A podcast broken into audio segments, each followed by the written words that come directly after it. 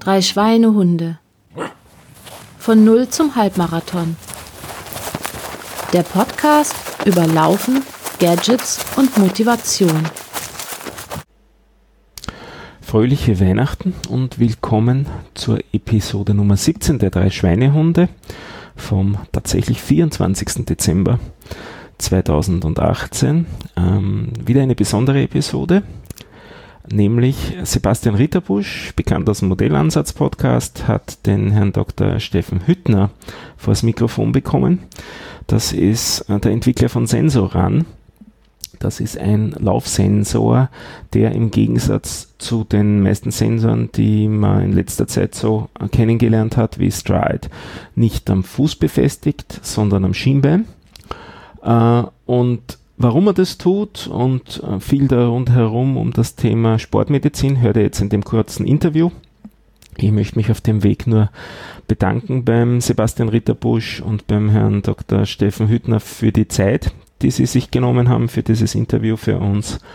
Und ich sage einfach nur viel Spaß beim Hören viel Spaß beim Testen, beim Sensoran. Wir sind in keiner Weise wirtschaftlich verbunden mit denen. Wir finden es einfach nur interessant, was sich da gerade äh, sportwissenschaftlich und medizinisch tut. Ciao, ciao. Hallo, hier ist Sebastian Ritterbusch und ich befinde mich auf dem Fachaustausch Geoinformation in Heidelberg. Und im Zuge der Vorstellung und Präsentation ist mir ein Vortrag ganz besonders aufgefallen, und zwar der Vortrag von Dr. Steffen Hüttner, der einen Laufsensor vorgestellt hat, den man nicht am Arm und nicht am Fuß trägt. Hallo, Herr Steffen Hüttner. Ja, hallo, Herr Professor Ritterbusch. Ja, äh, was ist denn jetzt besonders an Ihrem Sensor, den Sensoran? Warum wird der nicht am Arm und auch nicht am Fuß getragen? Ja, uns kommt auf die Biomechanik beim Laufen an. Das heißt, wir brauchen den Sensor am Bein, genauer gesagt an der Tibia, an der Innenseite. Eine untypische Position, die aber hochgradig interessant ist. Wo liegt diese Tibia genau? Kann man das äh, sich besonders vorstellen? Ja, also das Tibia ist das Schienbein und das verläuft vom, vom Knie abwärts zum Fuß. Und äh, jeder kann das gerne mal äh, tasten, wer es noch nicht weiß. Man hat an der Innenseite typischerweise so eine zwei Zentimeter fast plane Fläche der Tibia. Und wie kann man den Sensor dort äh, anbringen? Wird er angeklebt? Wir haben ein äh, textiles Band, also äh, ein Band, mit dem der äh, Sensor auf die Tibia gedrückt wird. Das ist also äh, sehr äh, gut akzeptiert, weil an der Stelle, da, da drückt normalerweise nichts, da hat man keine große Weichteile, also sehr angenehm zu tragen, man merkt es eigentlich gar nicht. Und was messen Sie jetzt mit dem genau und warum ja, ist es besonders, den Sensor am Schienbein anzubringen? Das Wichtige am Schienbein ist, dass wir eine äh, unabhängige Messposition haben. Also nicht am Schuh, weil dann haben wir ja immer eine Abhängigkeit, was habe ich jetzt für eine Marke, äh, was für eine Art von Schuh am Bein, äh, sondern wir haben hier eine ja, sogenannte Surrogatmarkermessung. Äh, das heißt, wir messen indirekt äh, die Schienbeindrehung, also die Rotation des Schienbeines, die hat man beim Laufen immer, ganz normal. Und die ist proportional zur typischen Pronationsbewegung des Fußes. Sehr komplexe Bewegung, die sich aus mehrere Teile zusammensetzt. Aber man kann grob vereinfacht sagen, proportionale Tibia-Rotation circa 0,4 bis 0,6 der Rotation des Fußes. Das heißt, man misst also beim Laufen nicht nur ja, Schritte, vielleicht Schrittweite, äh, messen Sie auch die Beschleunigung? Also wir haben äh, Möglichkeit durch, die, durch den Sensor, dass wir den am Knie haben, vor allem die Möglichkeit, äh, sportmedizinisch interessante Parameter zu messen. Das sind die, die man aus der äh, Literatur und aus der Wissenschaft kennt. Das ist vor allem der tibiale Schock, also die Belastung direkt am Knie in Beschleunigung und vor allem diese Tibia-Rotation oder Pronation indirekt gemessen. Das sind die relevanten Parameter. Und by the way, kann man natürlich sehr genau die Bodenkontaktzeit, die Schrittfrequenz, Fußlaufstil, also Vor-, Mittel-, äh, Rückfuß ermitteln. Wie oft messen Sie diese äh, Daten? Also wie, unser Sensor kann alle vier Millisekunden eine Messung aufzeichnen. Das ist eigentlich auch der springende Punkt. Äh, also das heißt 250 Hertz Messung mit mehrere Messpunkte oder mehrere Messdaten. Die sind aber erforderlich. Also äh, konkret zum Beispiel mein, äh, mein Beispiel ist das, innerhalb der ersten 60 Millisekunden passiert das meiste an der Pronation. Das ist auch bei vielen Läufern so. Also das heißt, wenn ich normal das anschauen will, da brauche ich schon äh, viele Messpunkte, sonst verpasse ich das Entscheidende eigentlich. Also 60 äh, Millisekunden ab Bodenkontakt? Ab Bodenkontakt, ja. Ab da fangen Sie an zu zählen. Das ist immer eine Periode, fängt an beim Bodenkontakt und ab da messen Sie und da müssen Sie äh, sehr viel messen in diesen 60 äh, Millisekunden danach und dann passiert erstmal nicht sehr viel, weil der Fuß durch die Luft fliegt oder, nee, also oder am Boden ist. Äh, sorry, da muss ich einhaken. Interessant, also biomechanisch interessant ist natürlich die Zeit, wo der Fuß Kontakt mit dem Boden hat. Also die Flugphase ist äh, nicht so relevant ähm, das, und die Bodenkontaktzeit ist, das hängt natürlich von der Geschwindigkeit ab, wie man läuft äh, roundabout zwischen 180 bis 240 Millisekunden. Also die Zeit interessiert uns. Und äh, meistens die eigentliche Bewegung, die Dynamik in der Bewegung, ist oft in den ersten äh, 60 bis 80 Millisekunden. Also nicht bei alle, aber meistens, meistens. Jetzt messen Sie am Knie gegenüber dem Schuh. Äh, das verändert sich äh, da verändert sich die Datenlage also schon dahingehend, dass ich nicht den Schuh messe, sondern tatsächlich das Bein. Das ist schon mal ein riesiger Vorteil. Aber Sie sagen, Sie messen auch noch die Drehbewegung im Bein, also im Schienenbein. Genau, also die, die Drehbewegung ist aus dem Grund interessant, dass äh, wird jeder Läufer wissen, zumindest wenn er zum Schuhkauf geht, in ein, ein gutes äh, Schuhgeschäft oder Sportgeschäft, dass natürlich das Thema Pronation, Supination eine große Rolle spielt. Und dafür brauchen wir diese Rotation. Also wir möchten ja wissen, proniert jemand jetzt stark oder normal oder tut er sogar supiniere, was eher selten ist. Und genau das können wir halt im Lauf nachvollziehen. Und äh, das ist dann also auch einer der äh, aus der Biomedizin bekannten Gründe, warum man das jetzt besser messen sollte. Was ja, hat man da für Resultate? Absolut. Also die, äh, es gibt in der in der Sportmedizin ganz klare äh, Risikofaktoren fürs Laufen, auch für Verletzungen. Und das ist äh, unter anderem äh, die, also die Pronation. Äh, und zwar als zum einen, was sind so die maximale Größe, aber auch ist wie die, die Dynamik bei der Pronation. Und das andere ist natürlich diese tibiale Schockbelastung, also beim Aufsetzen des Fußes. Das sind Risikogröße. Und was kann ich daraus jetzt ablesen? Also ich kann ablesen, wie, äh, wie ich eine mal, zum einen mal biomechanisch unterwegs bin, ob ich hier immer immer, sagen wir mal, üblicher Bereich mich befinde. Das ist immer schwierig, was ist üblicher Bereich. Aber ich kann auf jeden Fall ableiten, wie sich mein Laufstil im Training oder auch während einem Lauf verändert. Das heißt, es ist verglichen zu anderen Lösungen eigentlich eine Abkehr davon, dass ich nur ein Augenmerk auf die ja, Puls- und Belastungsgrenzen habe, sondern also Belastungsgrenzen im Sinne von Kondition, eher in Richtung Belastungsgrenze der, der Körperlichkeit, der Muskeln, der äh, Knochen und aller Gelenke gehe. Genau, Sie wissen ja als Läufer, alles regeneriert sich relativ schnell, aber Sehnen und Gelenke am allerlangsamsten. Und da legen wir unseren Schwerpunkt. Und die, dort gibt dann, also man kann sich das nachher auf dem Smartphone angucken, wie ist der Lauf äh, abgelaufen und man bekommt darüber auch Hinweise zum Laufstil. Also wir bekommt Hinweise zum Laufstil. Äh, wir können äh, klar sehen, wie ist der Belastungsverlauf, tibialer Schock, wie ist der äh, Pronation-Verlauf, äh, ändert sich was.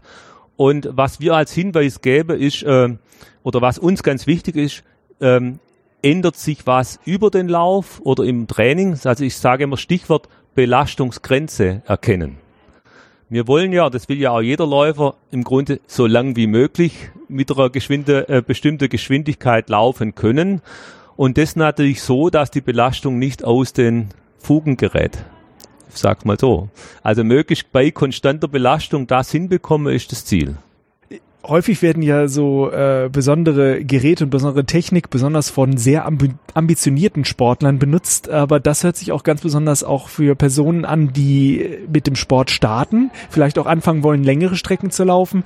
Äh, wenn ich dadurch äh, durch diese Messung gerade den Bereich äh, analysieren kann, der beim ja, neu anfangen oder Erlernen längerer Strecken natürlich besonders äh, risikoreich ist. Die Kondition ist da ja ein ganz anderes Thema. Genau, also ich denke, die Kondition ist eigentlich äh, mehrere Herausforderungen für den, für den inneren Schweinehund. das andere ähm, ist eher das Thema, was man möglichst vermeiden sollte, dass man halt hier in, in wirkliche äh, Probleme bekommt, äh, kommt. Und dann ist nämlich der Spaß wirklich vorbei. Also wenn ich dann Sehnereizungen habe oder irgendwelche äh, wirklich Schmerzen im Knie, Hüfte, Fuß und äh, das kann man schon vermeiden, wenn man hier ein bisschen drauf guckt, wie sehen denn die Belastungswerte aus. Das wurde ja auch im äh, Podcast Drei Schweinhunde schon häufiger diskutiert. Was kann man machen, wenn man Schmerzen hat? Äh, Einlagen war ein langes Thema. Äh, dann natürlich auch die Schuhwahl, weiche, harte Schuhe. Ähm, hier ist es jetzt so, dass man sehr, ja, ich sag mal so biomedizinisch genauere Daten erhält und auch aussagekräftigere Daten äh, erhält. Jetzt bekommt man Informationen, dass sich etwas ändert, aber äh, wie kann man denn das weitergehend analysieren? Gibt es da schon Erhebungen darüber, was für Muster äh, besser sind oder wo Probleme auftreten? Ähm, da muss man ganz ehrlich sein, es gibt schon Erhebungen, die sind aber von der statistischen Aussagekraft, glaube ich, beschränkt, weil meistens kleine Gruppen untersucht werden.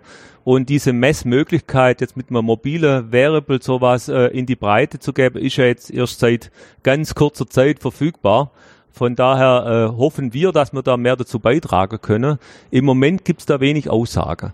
Was man aber auf jeden Fall äh, zum Thema Einlage Schuhe sagen muss. Was wir schon ganz oft bemerkt haben, ist, dass die Leute oft die falschen Schuhe haben. Also wirklich äh, und ähm, man haben, mir hat hier die ganz tolle Möglichkeit, ich kann mit dem System zum Beispiel verschiedene Schuhe vergleichen. Also schau, wie ändert sich denn meine Belastung, wenn ich verschiedene Schuhe anhab? Und dann kann man anhand des Wertes natürlich anders, vielleicht anders entscheiden, wie man sonst das gemacht hätte. Wie ist es eigentlich dazu gekommen? Wie sind Sie auf die Idee gekommen, an der Stelle zu messen oder überhaupt, dass es noch nötig wird, so einen äh, ja, neuen Sensor äh, ja, zu entwickeln? Ja, also die Idee ist jetzt äh, aus der Wissenschaft nicht neu. Das hat man schon vor viele Jahre probiert, aber nicht umgesetzt. Und das kam äh, aus der Sportmedizin vom Klinikum in Tübingen von der Frau äh, Professor Kraus, die das vorgeschlagen hat. Und wir haben dann das natürlich gerne aufgegriffen und gesagt, ja, das machen wir. Da können wir uns auch ganz klar abgrenzen von dem, was sonst eher als Pott am, am Schuh angeboten wird.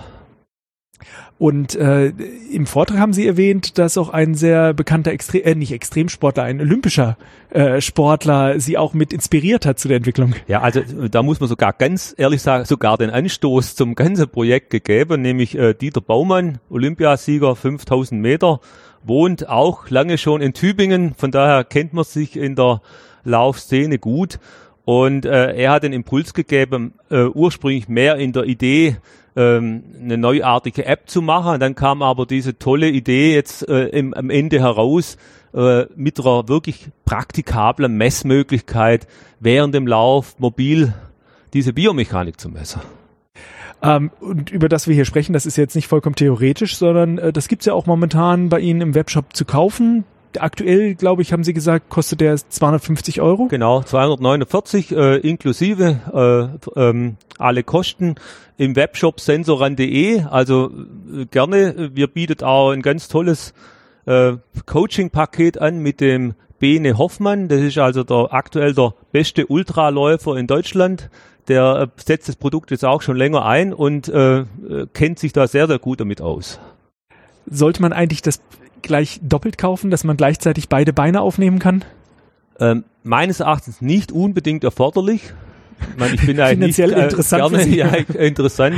Also ich sage ganz offen, wir kann eigentlich nicht gleichzeitig messen mit einem Sensor, aber ich kann eigentlich hintereinander gleiche Strecke links und rechts laufen und dann schauen, habe ich überhaupt eine äh, Dissymmetrie oder sieht es ähnlich aus? Und wenn es ähnlich aussieht, dann halte ich es nicht für erforderlich, dass man immer parallel misst.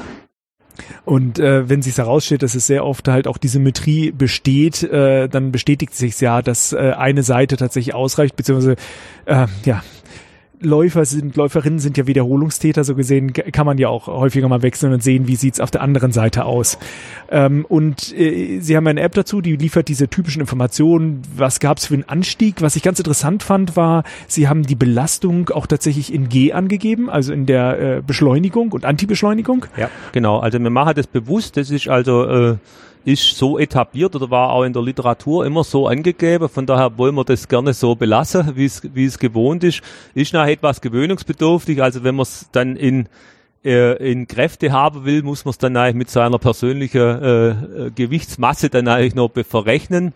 Aber äh, die Aussage ist schon ganz klar, äh, mir bewegt sich hier in einer Größenordnung von von 4 bis zu äh, 15, 16 G. Also da kann man schon ganz schöne Belastungswerte generieren.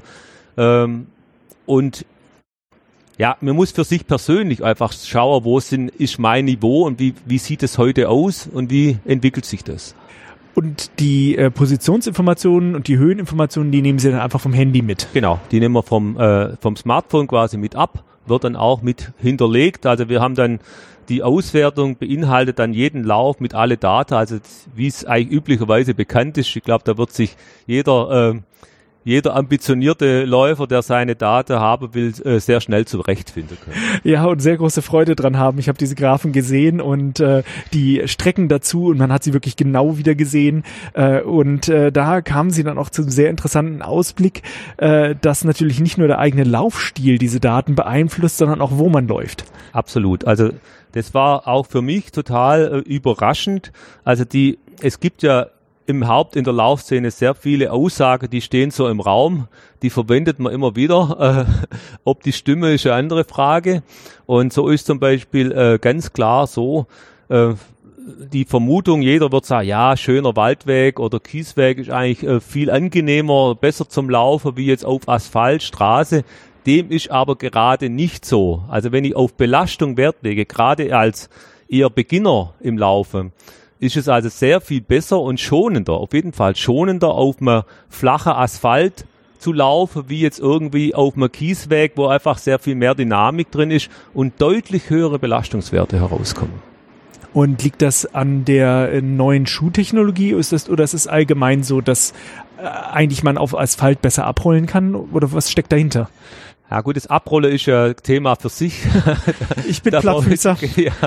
Also das ist, ich sag mal so, ähm, es macht natürlich schon einen Unterschied, ob jetzt jemand Vorfußläufer ist äh, und quasi äh, da eher, äh, eher vorne aufsitzt und da einfach ergonomischer läuft. Aber wenn ich lang laufe, dann gehe ich ja eh zum Mittelfuß oder vielleicht sogar zum Rückfußstil über.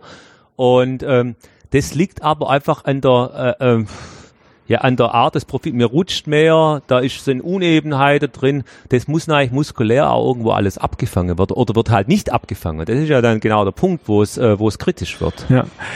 Also für technikbegeisterte Läuferinnen und Läufer äh, haben sie mich jetzt auf jeden Fall schon sehr überzeugt. Also es ist fantastisch, was man da halt herausbekommen kann. Aber was sagen ist, sagen Sie denn, ist so die, der Hauptgrund, warum man sich überlegen sollte, so einen Sensor zu benutzen? Also der Hauptgrund ist ganz klar der, äh, das ist auch unser, meine persönliche Vision, dass man eigentlich länger äh, besser laufen möchte. Also wer will das nicht? Also ohne dass ihn die Verletzung einholt und lange, lange dann zwingt, vielleicht nicht zu laufen, das wollen wir vermeiden und wollen einfach mit der neuen Technologie auch anderes, andere Trainingsoptionen bieten.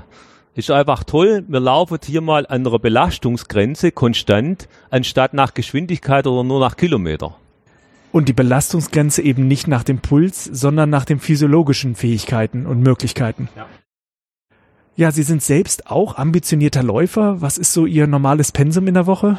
Also im Moment muss ich aus bekannten Gründen das etwas äh, zurückschrauben. Also ich laufe sehr lange schon, also ich weiß gar nicht wie viel, wie viele Jahre schon, also bestimmt eigentlich schon immer. Ähm, und so im Schnitt, also in, wenn ich in der Wett Wettkampfzeit war, so 80 bis 120 Kilometer die Woche ist so das übliche äh, Wettkampf-Trainingspensum. Und was würden Sie unseren Schweinehunden raten, die von null zum Halbmarathon kommen wollen und jetzt etwa gerade in den zwei Jahren etwa bei der Hälfte sind? Ja, also ganz wichtig ist beim Laufen nicht zu viel und nicht zu schnell.